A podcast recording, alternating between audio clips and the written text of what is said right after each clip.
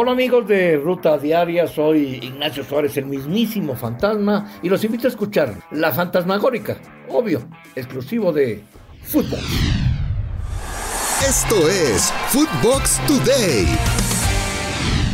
¿Qué tal, Footboxers? Hoy jueves 19 de enero te contamos las noticias que tienes que saber. Duro golpe al rebaño. Las Chivas dieron a conocer el tiempo de baja de Alexis Vega después de la operación que le realizaron este miércoles. El delantero del rebaño estará fuera entre 6 a 8 semanas ya que su lesión requirió un recorte de menisco en la rodilla derecha. Vega podría volver a las canchas entre la jornada 11 y la 13. Alerta en Pumas. Hace unos días en Footbox Today te contamos que Dani Alves, jugador de Pumas, fue acusado de abuso sexual. El día de ayer, en España, revelaron que el futbolista será presentado en calidad de detenido para tomar su declaración por el escándalo que enfrenta el próximo viernes 20 de enero, por lo cual no disputará la jornada 3 con los auriazules. Estados Unidos despista a México. La Federación de Fútbol de los Estados Unidos dio a conocer su lista de 24 jugadores para el campamento de invierno en Los Ángeles, así como los amistosos ante Colombia y Serbia. Esta convocatoria abre una nueva página del choque que la selección norteamericana tiene con México por jugadores que pueden representar a ambos países, ya que Alejandro Sendejas, jugador de América, y Brandon Vázquez, delantero de Cincinnati que fue pretendido por Chivas, son parte de la lista. Fichaje bomba para Miami.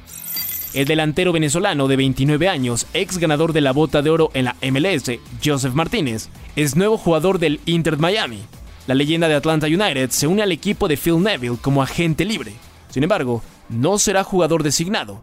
Joseph se fue de Atlanta con 111 goles y 17 asistencias en 158 encuentros.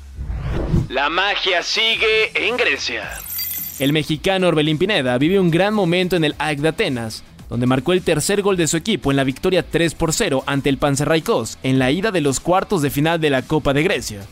El exjugador de Cruz Azul Querétaro y Chivas suma 4 goles y 2 asistencias en 6 partidos.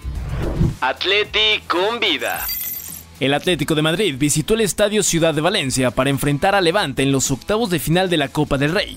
Los colchoneros derrotaron 2 por 0 al equipo granota gracias a los goles de Álvaro Morata al minuto 54 y de Marcos Llorente al minuto 91. Continuando con noticias del equipo colchonero, el periodista Fabrizio Romano aseguró que Memphis Depay será nuevo jugador del Atlético de Madrid y el acuerdo con Barcelona se habría cerrado entre 3 a 4 millones de euros. Cayó el campeón.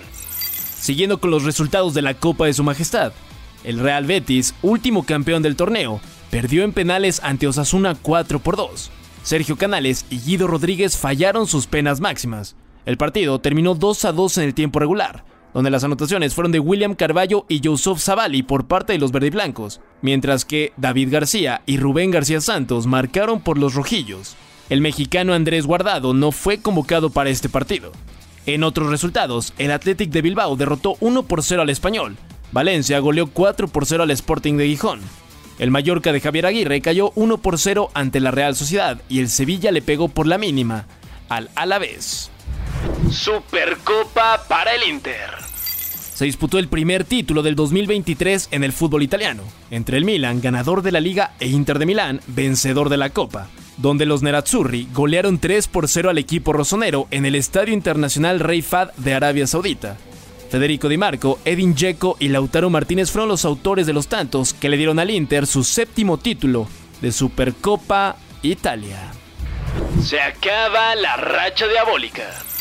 Manchester United empató 1 por 1 en su visita ante el Crystal Palace en el partido aplazado de la jornada 7 de la Premier League. Con este resultado, los Red Devils terminaron con la racha de 9 victorias consecutivas. Bruno Fernández marcó para el Manchester United y Michael Olise marcó para el Crystal Palace. Actualmente, los Diablos Rojos se ubican en la tercera posición del campeonato inglés con 39 unidades.